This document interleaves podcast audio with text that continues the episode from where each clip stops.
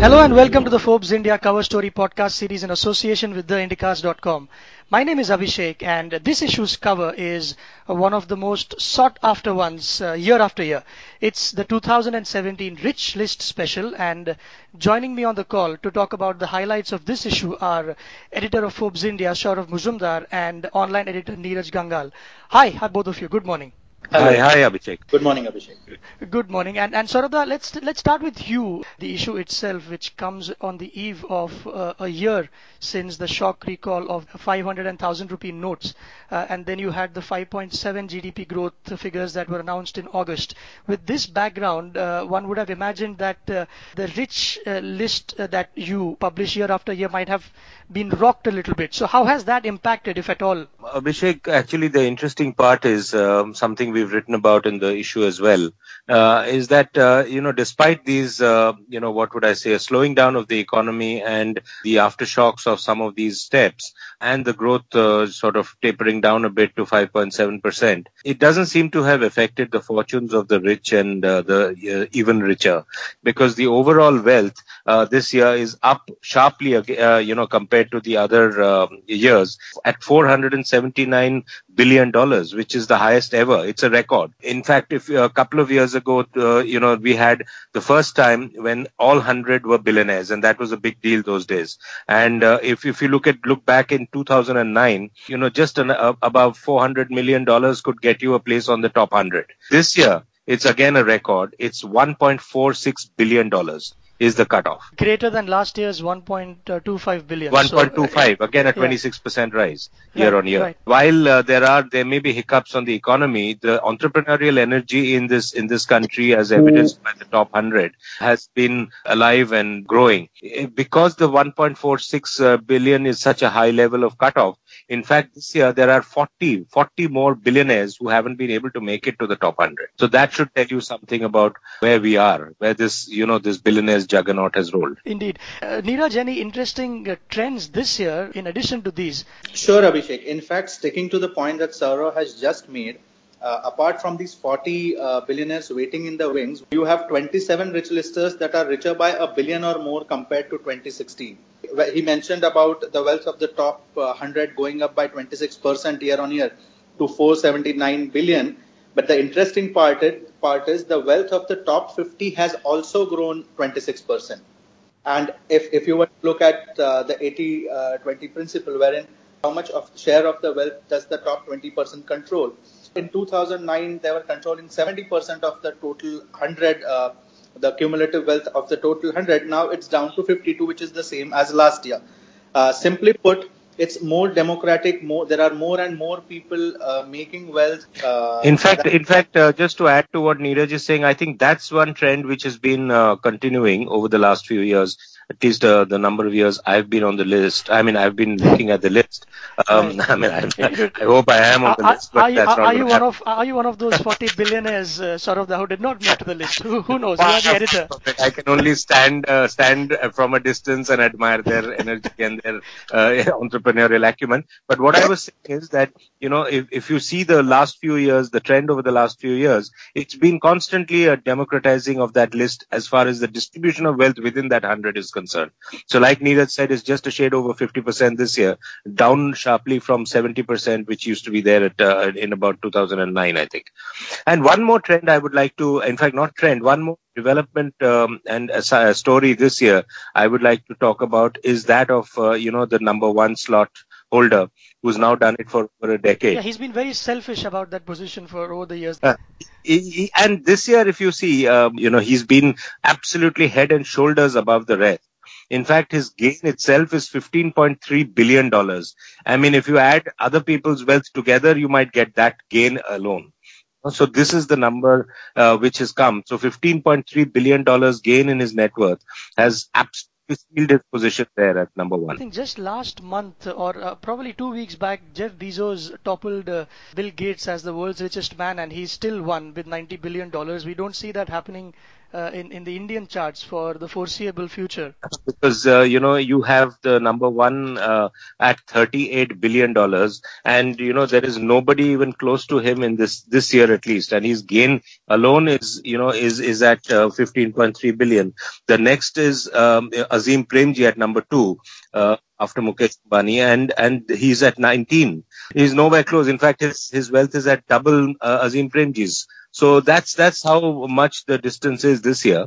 Uh, of course, uh, it's uh, it's a lot because of the markets. Uh, you know, sort of giving a firm thumbs up to uh, the Reliance Industries operations as well as the Jio, which is being called Jio effect. It's a, it's a game changer, as we all know in the business.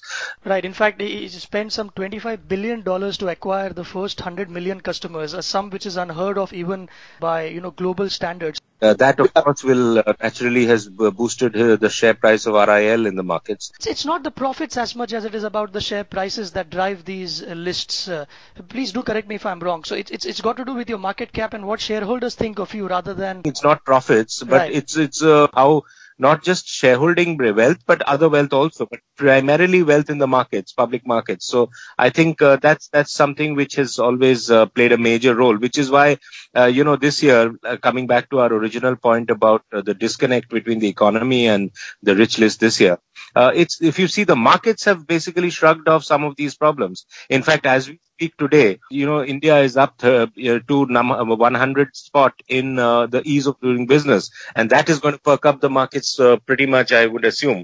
So, you know, stuff like this, sometimes uh, they are connected to the markets, sometimes they're not, because ultimately the markets take a view on uh, particular companies, particular businesses, uh, which may or may not be always in sync with the overall economy. And I think the markets broadly feel that these five, this 5.7 or slowdown is could be a blip on the horizon. I think the overall general direction uh, which the economy is taking is positive. I would like to point out two interesting uh, facts here. When we're talking about the number one ranked position, his wealth has, in dollar terms, has gone up by almost 67, 68%. And if you consider it on an on an already high base of 22.7 billion dollars last year, it still is a staggering achievement. In fact, his, his wealth this year is more than the GDP of Azerbaijan. At the same time, though, Neeraj, if you can, you know, talk about the other extreme, your fortune can be, you know, very fickle. And you write about Mr. Dilip Shanghvi of Sun Pharmaceutical Industries, who lost good 4.9 billion dollars and he slipped to ninth position from where he was, I think, the second in 2014. So, who are some of the big gainers and losers as well from the list, and what does that say about uh, the overall industry and entrepreneurs?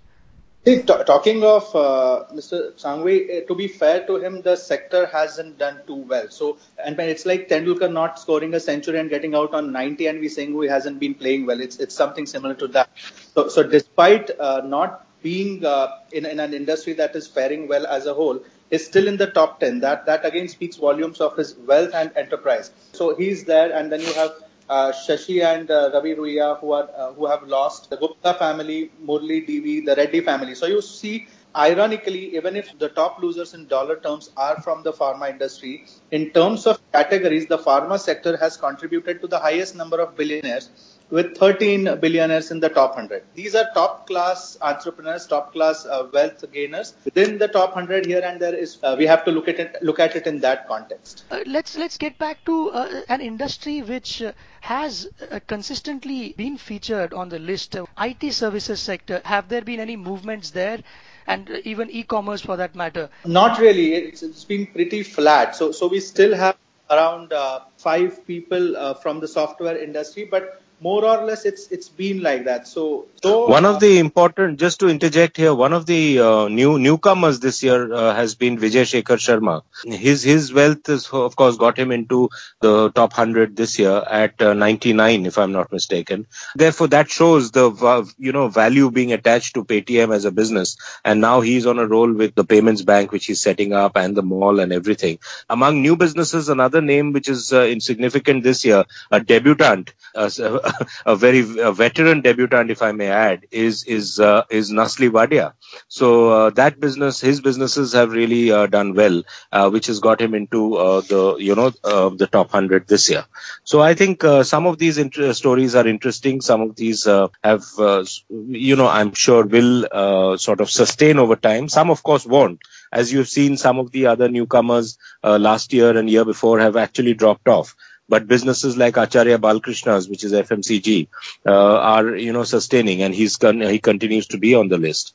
And someone, attorney like Radhakishan Damani, for instance, has directly. Uh, Radhakishan Damani, he's right. I mean, Neeraj absolutely right because Radhakishan Damani, who was a, uh, you know, who had lost out on the list and wasn't there uh, a year ago, uh, he's come back with not just come back, he's come back with a bang because of the DMart, the huge success of DMart, something which we've covered in the last, uh, in the in a previous issue just recently, uh, the DMart phenomenon, and uh, you know, it's it's something which is quite interesting and exciting because if you see uh, this business and how Radhakishan Damani has sort of nurtured it at the same time, uh, initially nurtured it and taken it to a certain level and now has moved back and let his professional team do the uh, management of the business. It's, it's a fascinating story of Indian enterprise. So I think Radhakishan Damani comes back in a massive uh, sort of gain at number 12.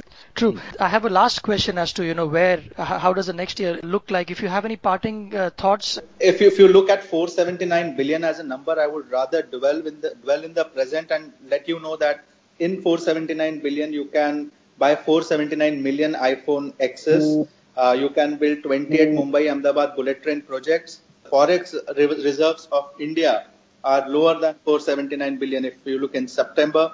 Well, I would only add, uh, Abhishek, that you know uh, that it's it's a good time for uh, to be an entrepreneur in India, and I have been saying this over the last couple of years. As the government uh, speaks the language of business, tries to ease the hurdles of either setting up and winding up. Now, with the bank recapitalization, which has happened recently, there's going to be hopefully a, a return to lending for profitable businesses going to come back banks and uh, you know get then there is this whole trend of startups which is now sort of after this mad uh, exuberance earlier has now sort of uh, become much more realistic. So if you look at some of these elements and join the dots i think uh, it's overall it will be a, a fairly good time for the economy despite the short term blips. Short term blips will happen but if you look at the trend i would say indian economy is is very much on a on an uptrend and that should reflect uh, year on year uh, on this rich list. I think on that optimistic note, uh, gentlemen, it's time to wrap up. Thank you very, very much for your time early this morning.